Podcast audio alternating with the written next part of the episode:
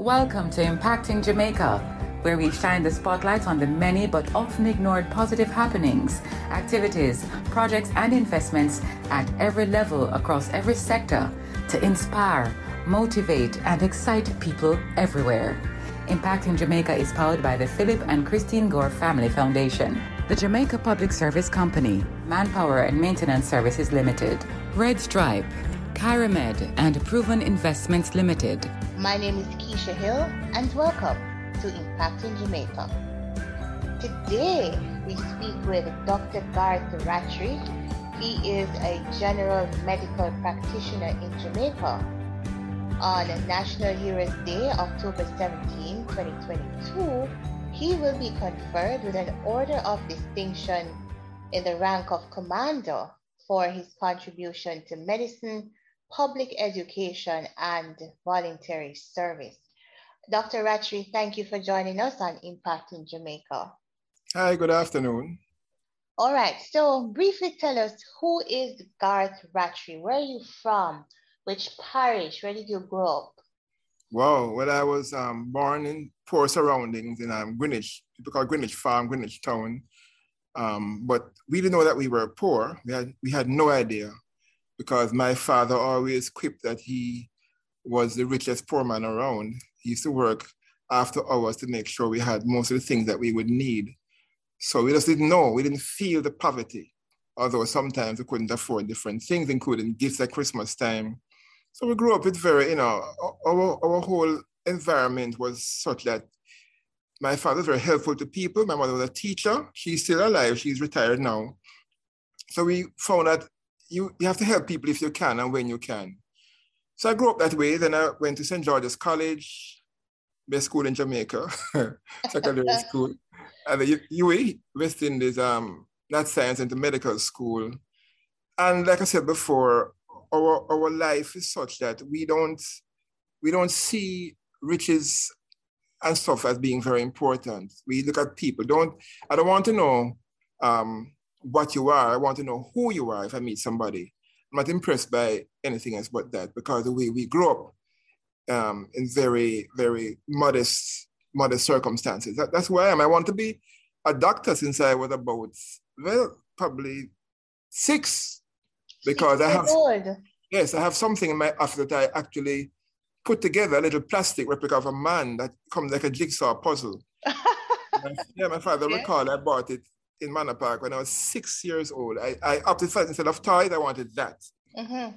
So I'm here now, um, over 40 years in, in the medical field. So that's basically who I am. I have a wife. We didn't have any children. God must know why. That's how life is. Mm-hmm. And we're, we're doing okay. We're surviving. That I mean, so that, that, that's basically who I am. All right. So you mentioned that you have a jigsaw replica of a man and you wanted to be a doctor from you were six years old. Why right. did you make that decision at such an early age? It's it's more like a feeling you wanted to do it. I must say more though. We had a, a grand aunt, a grand cousin, um, cousin Fi, who used to have these fainting spells. And I always thought to myself, I wish I could help people like her when I got older. In fact, I wrote my scholarship essay on her. You know, I want to help people to get better. So that, that only sort of galvanized my, my, my, my wish to be a physician. But I always felt I'd be a physician. I must say, I also like, I would have been a teacher, I think. But I really like being, being, being a, you know, a doctor, a medical doctor. Okay, so you have mentioned the fact that your father was always working hard and both of your parents were always giving back to the society.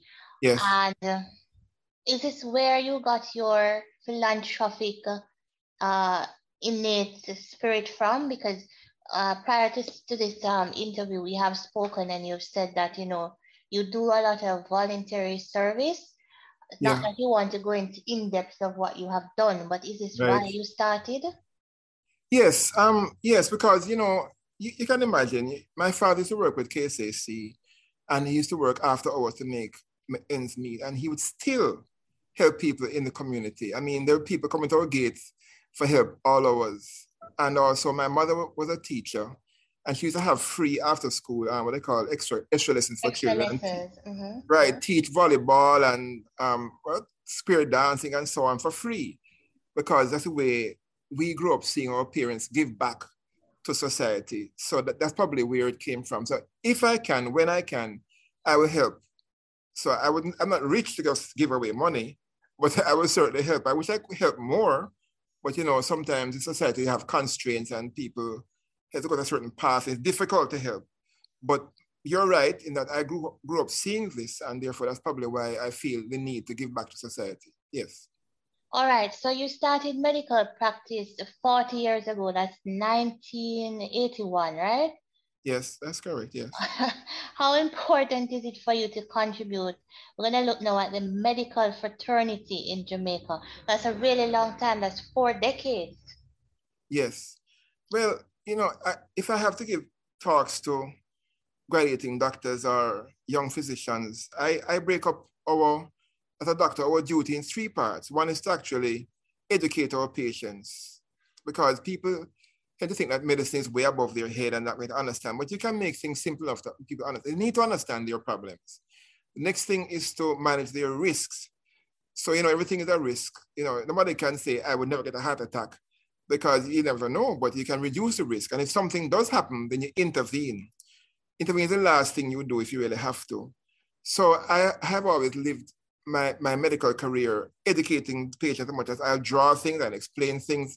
I go to great lengths to let people understand their particular problem because unless you get them to cooperate, and I was saying adhere, we used to say patients should comply. Comply is just blind, just blind obedience. That doesn't mean anything. When somebody adheres to what you say, means they are in it too. They agreed to partake. Unless they understand what they're going through, they won't adhere. So that's very important because I find that most of the NCDs give trouble because people just they just don't adhere.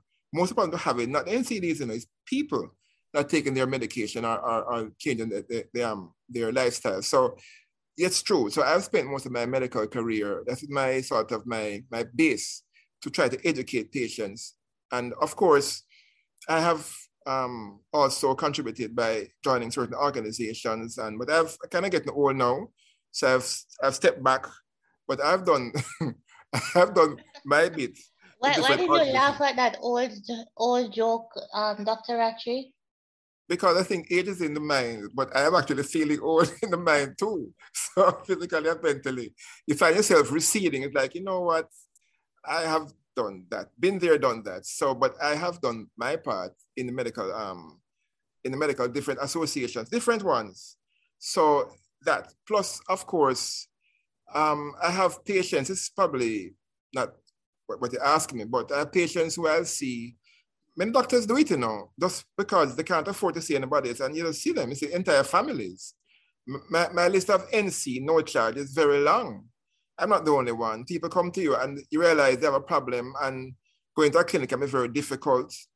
And you will see them in between the clinic doctors or for the clinic doctors and you just don't charge. And it's a lot of them I have on, on, on, you know, on my list in my office. So that's how I contribute towards medicine. Plus, of course, you, you must know you must know that I also write for the newspapers and I have dedicated quite a few of my columns to medical issues and also I will willingly go on different uh, interviews and TV and radio and so on and social media when needed because I think people need to be educated about medicine.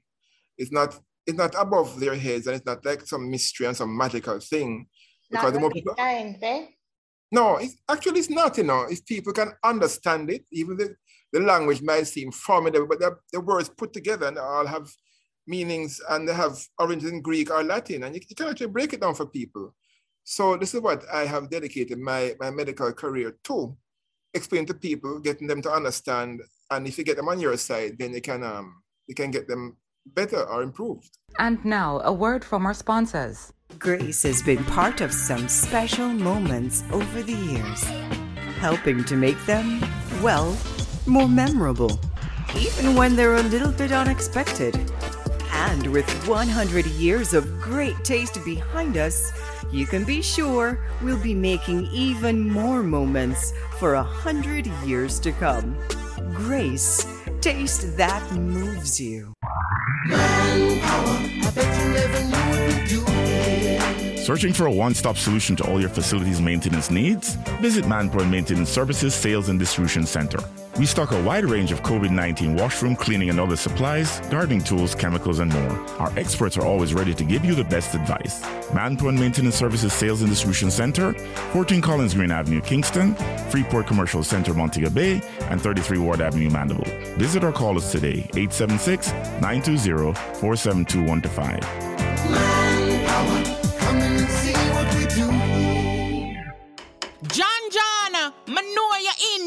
Me want no when lights come back. I know Pinky this time. Akisha. Keisha, just like me tell Pinky, give JPS your number and then we'll send your text with them things here. So you can stop, knock me door. What you mean? DMR call JPS and tell them to add your phone number to your account and you will know everything all the time. You know for ask. Send your current contact information and always be in the know. Visit jpsco.com for more info. Welcome back to our podcast. Right. So during your four decades of service, you definitely have been doing quite a bit of voluntary service. And as you just mentioned, uh, what's your list called? My, my list? Your CA list, the ones that you see without charging them?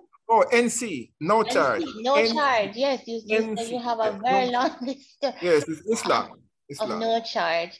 Uh, yeah. So now we understand why you are now being recognized with a national award for your contribution. And what you've just told me is substantive, and I'm sure you've left some out. Oh, yes. to medicine, public education, and voluntary service. Now, let's start with how do you feel about being recognized with uh, order of distinction? And this is the rank of commander. Well, I'll briefly tell you that the morning of um, August 6th, somebody sent me a WhatsApp telling me congrats, a university professor of medicine. And I gave him a shaggy. I said, it wasn't me because I said, it's impossible. I really didn't think so. And he sent me newspaper clipping. So I went and bought one. I said, but it must be a mistake. Wasn't you. no, I said, yeah, it couldn't be. So I called somebody who works at GIS and she found out it is true. And I was, just, you know, I was floored. I was like, how come it's not possible? because I never ever thought in my entire lifetime I would ever, I, I wasn't thinking of it. I wasn't working towards it. I, it was never part of my whole plan. It's like, you know, okay, that's not didn't matter because I figure not me. So I was first, I was, I was thinking it was a joke and I thought it was a mistake. And re- right now I'm very, I'm, I'm very grateful and honored that my country should, it's a next level thing, you know, should honor me. But I, I must say that I'm happy for people around me, I, my family, I'm happy for them, and my colleagues, because I share it with all of them, and always my name. A lot of us go through this. So I share it with my colleagues. This is what medicine is about. So I share it with my near colleagues and the one that are young coming up. So it's not just from my personal honor, but it's for everybody that I, I, that I know and, and I'm associated with. Right. And as you just mentioned, you've joined the list of persons who thought it was a joke. Oh, yeah. I, am still trying to understand when somebody calls to say you've been you've um been conferred with a national award, why persons think it is a joke. Because those who say so, like myself, you didn't expect it. You weren't trying to get it. Obviously, you don't do. I don't know it's done, but I know somebody has to recommend you, and then it goes to all kind of process, and they check you out. So you weren't working for something. You weren't expecting it. It's like okay, it's for others. So I figured, no, it must be a prank. And then I figured, okay, then it's a mistake. So I want to make sure. In fact, I called the OPM and I said to them, is this thing genuine? I actually call it OPM. And I said, yes, because I said it was a mistake. But like I said before, I'm very grateful and honored, but for the happiness sort of emotions for people around me who are very happy about it.